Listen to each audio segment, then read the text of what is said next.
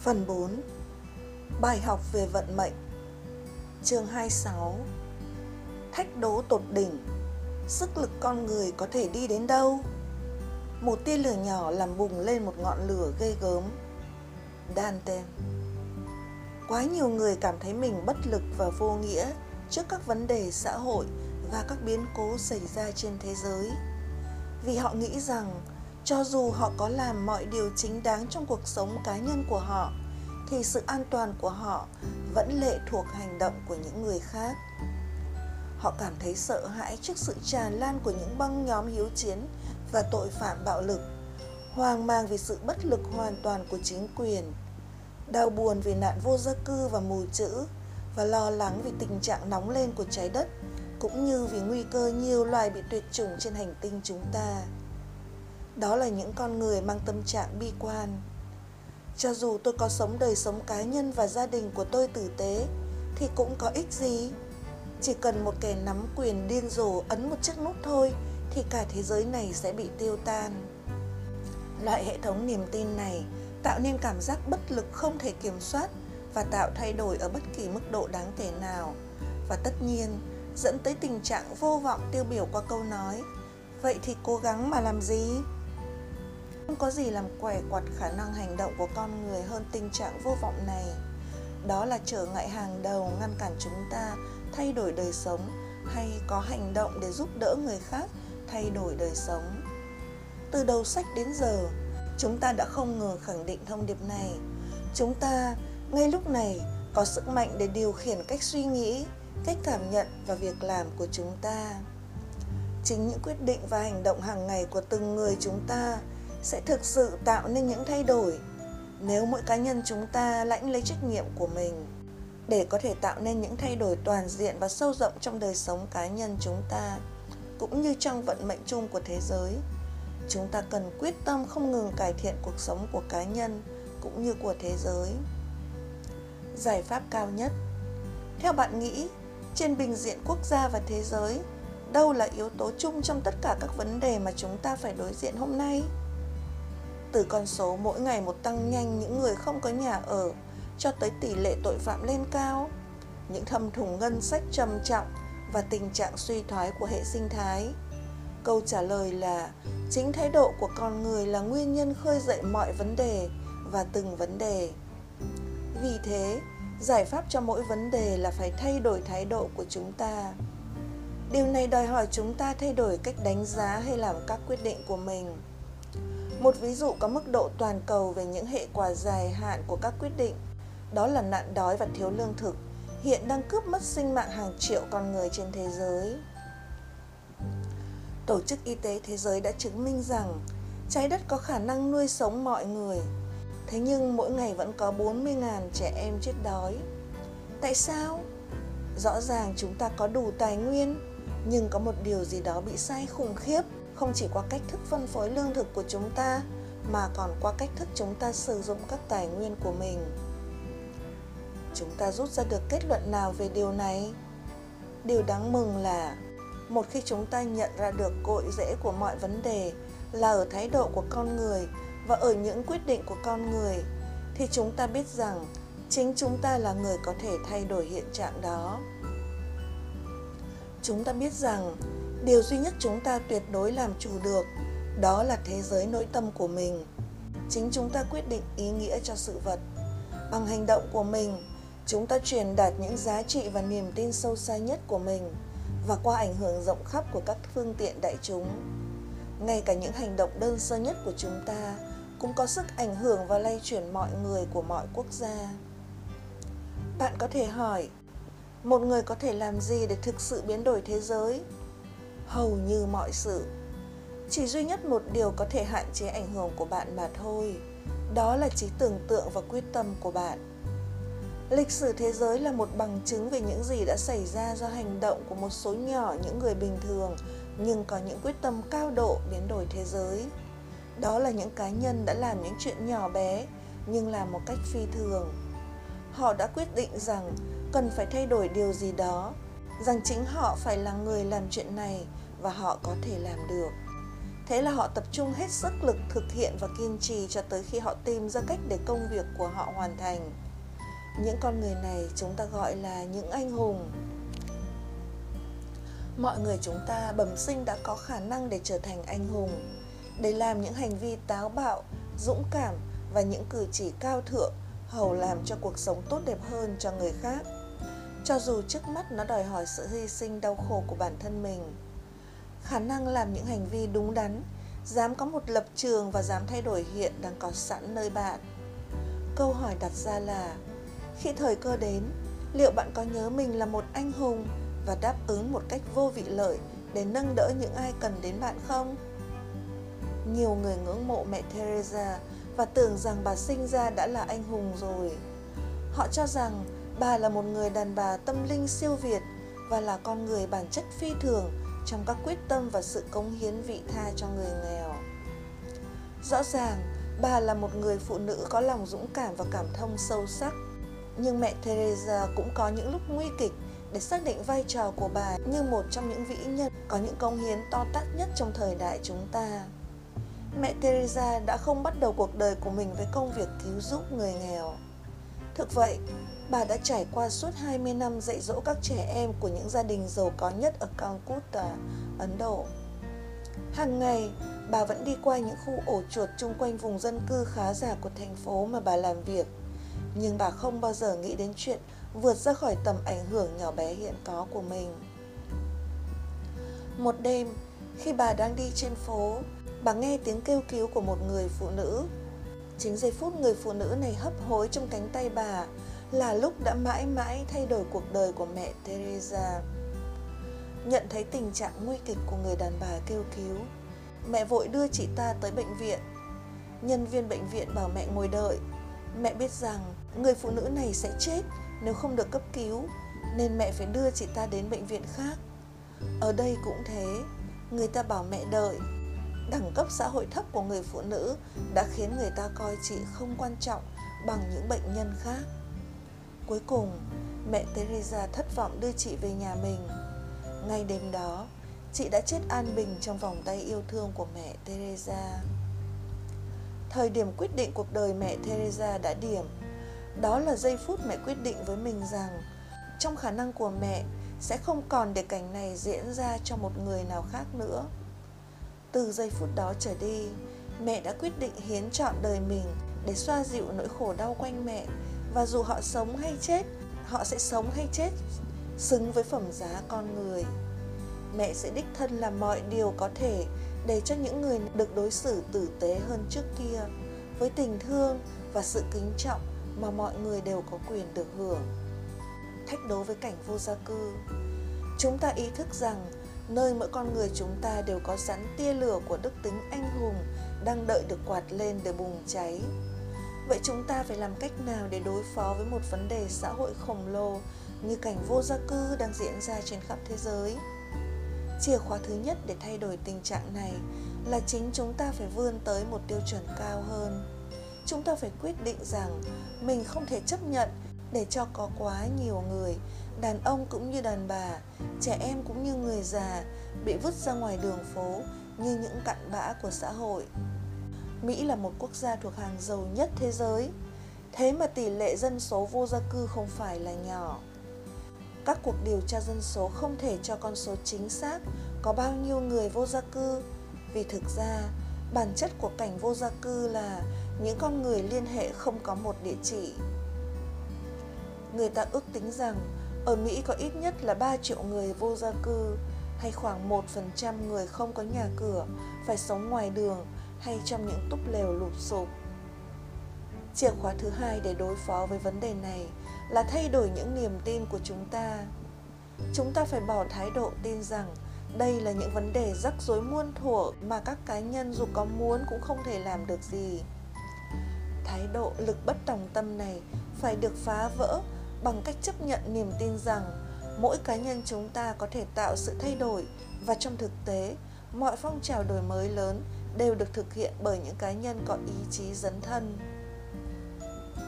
một niềm tin nữa chúng ta phải thay đổi đó là niềm tin rằng sở dĩ những người vô gia cư sống trong hoàn cảnh như thế là vì tất cả họ bị rối loạn tâm thần. Các số liệu thống kê cho thấy chỉ có khoảng từ 16 đến 22% người vô gia cư là mắc một hình thức tâm bệnh nào đó.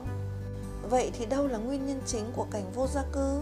Ngoài nguyên nhân do tâm thần nói trên, các lý do thường được kể gồm việc đánh giá nhà ở tăng trong khi thu nhập giảm, chứng nghiện rượu hay là ma túy, đời sống gia đình tan vỡ. Tất cả những lý do nêu trên đều chính đáng, nhưng đằng sau tất cả những lý do đó là các hệ niềm tin. Dù sao, cũng có vô số người đã trải qua những sự tàn phá của rượu và ma túy, đã mất hết nhà cửa hay không làm ra đủ tiền để trả tiền thuê nhà và không bao giờ được hưởng một đời sống tinh thần ổn định.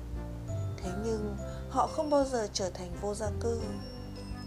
Sự khác biệt ở chỗ nào? Tất cả đều là ở những niềm tin, những giá trị cơ bản và ở tính cách của mỗi người. Nhiều người sống ngoài đường phố có thể tự coi mình là vô gia cư, nhưng những người khác lại thấy mình chỉ tạm thời không có nhà cửa. Vì thế, họ cố tìm giải pháp và sẽ tìm ra được lối thoát để trở về với nếp sống truyền thống. Để tạo ra sự biến đổi lâu dài cho cá nhân nhiều người vô gia cư, cần phải có sự thay đổi tính cách của người đó. Đây là con đường duy nhất để tạo sự thay đổi lâu bền nơi thái độ của họ. Thách đố của tệ nạn băng nhóm bạo lực Tuy rằng tình trạng phạm pháp ở người lớn là một vấn đề bức bách, nhưng chúng ta cũng cần đối diện vấn đề tội phạm của thanh thiếu niên. Chúng ta nghĩ thế nào về những vụ giết người vô lý diễn ra hàng ngày trong các thành phố do những băng nhóm thanh thiếu niên? Tính chất lì lợm của hai băng nhóm có nguồn gốc từ Los Angeles đã lan tràn khắp nước Mỹ. Băng Crips và băng Blues đã cướp đi biết bao sinh mạng người trong thành phố, khiến hầu hết chúng ta phải dùng rợn và hốt hoảng không biết phải đối diện với vấn đề này ra sao. Tuy nhiên, tôi nghĩ một trong cái việc đầu tiên chúng ta phải làm là tác động để cho những băng nhóm này suy nghĩ lại về những nguyên tắc hành động của họ. Cần nhớ rằng, mọi hành động của chúng ta đều bắt nguồn từ những niềm tin cốt yếu về những gì chúng ta phải làm và không được làm. Mới đây, tôi được đọc một trích đoạn của một cuốn sách viết về đời sống hàng ngày của những băng tội phạm. Đây là một đoạn về một lớp học cải tạo. Khi những học viên, thành viên của băng tội phạm được hỏi tại sao chúng có thể giết một người, chúng đọc ra vanh vách một tràng 37 lý do. Trong đó có những lý do sau đây làm tôi giật mình. Nếu có ai nhìn tôi ra vẻ dưỡng chơi, nếu có ai hỏi tôi ở đâu, xin tôi một đồng, nếu có ai đi đứng buồn cười, nếu có ai đụng vào miếng bánh tôi đang cầm, nếu có ai cắt tóc tôi xấu. Với những nguyên tắc sai lạc như thế, những nguyên tắc mà hầu như không một ai trong xã hội chấp nhận, không lạ gì những thanh thiếu niên này là những con người nhẹ dạ. Họ có nhiều lý do để giết người hơn bất kỳ ai khác và vì thế họ hành động theo các nguyên tắc của họ. Tuy nhiên, điều làm tôi phấn khởi đó là nhân viên quản giáo đã hiểu rõ sức mạnh của những câu hỏi để làm suy yếu những niềm tin mạnh mẽ nhất. Ông hỏi, trong số những lý do này, bạn muốn chết vì lý do nào? Nói cách khác, nếu bạn biết rằng vì giết một người do vụ hớt tóc xấu mà bạn cũng chết, liệu bạn có vẫn giết người đó không? Dùng câu hỏi này, ông đã làm cho họ đánh giá lại những nguyên tắc của họ và nghiền ngẫm lại tầm quan trọng của việc mà trước đây họ coi là đáng để giết người. Khi ông đã xong tiến trình nêu những câu hỏi này, những phạm nhân trẻ đã thay đổi hẳn những nguyên tắc cơ bản của họ. Qua phương pháp hỏi và trả lời câu hỏi, lớp học này đã thuyết phục được rất nhiều trẻ phạm pháp để họ thay đổi lối sống. Nó làm suy yếu những niềm tin tai hại trước kia của họ cho tới khi họ không còn chắc chắn về chúng nữa. Chúng ta nên nhớ rằng mọi thái độ có thể được thay đổi nhờ thay đổi các niềm tin, giá trị, nguyên tắc và tính cách. Thách đố đối với môi trường của chúng ta Vấn đề môi trường ngày nay đã trở thành mối quan tâm của mọi quốc gia và của chung nhân loại – sau 4 năm liên tiếp có thời tiết nóng nhất từ trước tới nay, người ta đã trở nên hết sức lo lắng về tình trạng nóng dần lên của trái đất. Hiện tượng gây nên bởi lượng khí carbon dioxide dư thừa bị hấp thụ bởi tầng ozone, gây nên sự gia tăng nhiệt độ. Những nguyên nhân chính là gì? Một nguyên nhân là những chất fluorocarbon có trong các máy điều hòa không khí và các bình xịt. Một nguồn gốc khác nữa của tình trạng trái đất nóng lên là nạn phá rừng. Rừng chiếm một tỷ lệ đáng kinh ngạc là 80% cây xanh của trái đất và thiết yếu đối với hệ sinh thái của chúng ta. Cây cối hấp thu những khí độc của lượng carbon dioxide dư thừa mà chúng ta đào thải vào trong khí quyển, rồi biến đổi nó thành khí oxygen cho chúng ta hít thở. Cây cối làm hồi xuân trái đất. Không có cây cối, đời sống trên trái đất không thể tồn tại như chúng ta thấy hôm nay. Các cây rừng cũng cung cấp một môi trường cho vô số chủng loại động vật và côn trùng trên thế giới. Khi đốt rừng, không những chúng ta phá hoại cây cối tạo oxy và môi trường sinh sống của các loài động thực vật, mà chúng ta còn thải vào trong không khí một lượng khổng lồ carbon dioxide và làm tăng nhanh hiệu quả nguy hiểm của việc trái đất nóng lên. Bạn có muốn ngăn chặn nạn phá rừng không? Bạn có muốn giúp cân bằng lại hệ sinh thái của chúng ta không? Ngoài việc đóng góp tài chính cho các tổ chức môi trường như Greenpeace, điều có tác dụng mạnh nhất bạn có thể làm là nhận thức rằng thái độ sử dụng bừa bãi hành tinh của chúng ta sẽ làm chúng ta đau khổ.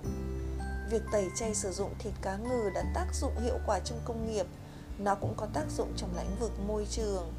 Đây không phải chuyện tiền bạc, chính trái đất đang có nguy cơ bị hủy diệt. Một vấn đề lớn nữa chúng ta lo lắng là nạn đói trên trái đất.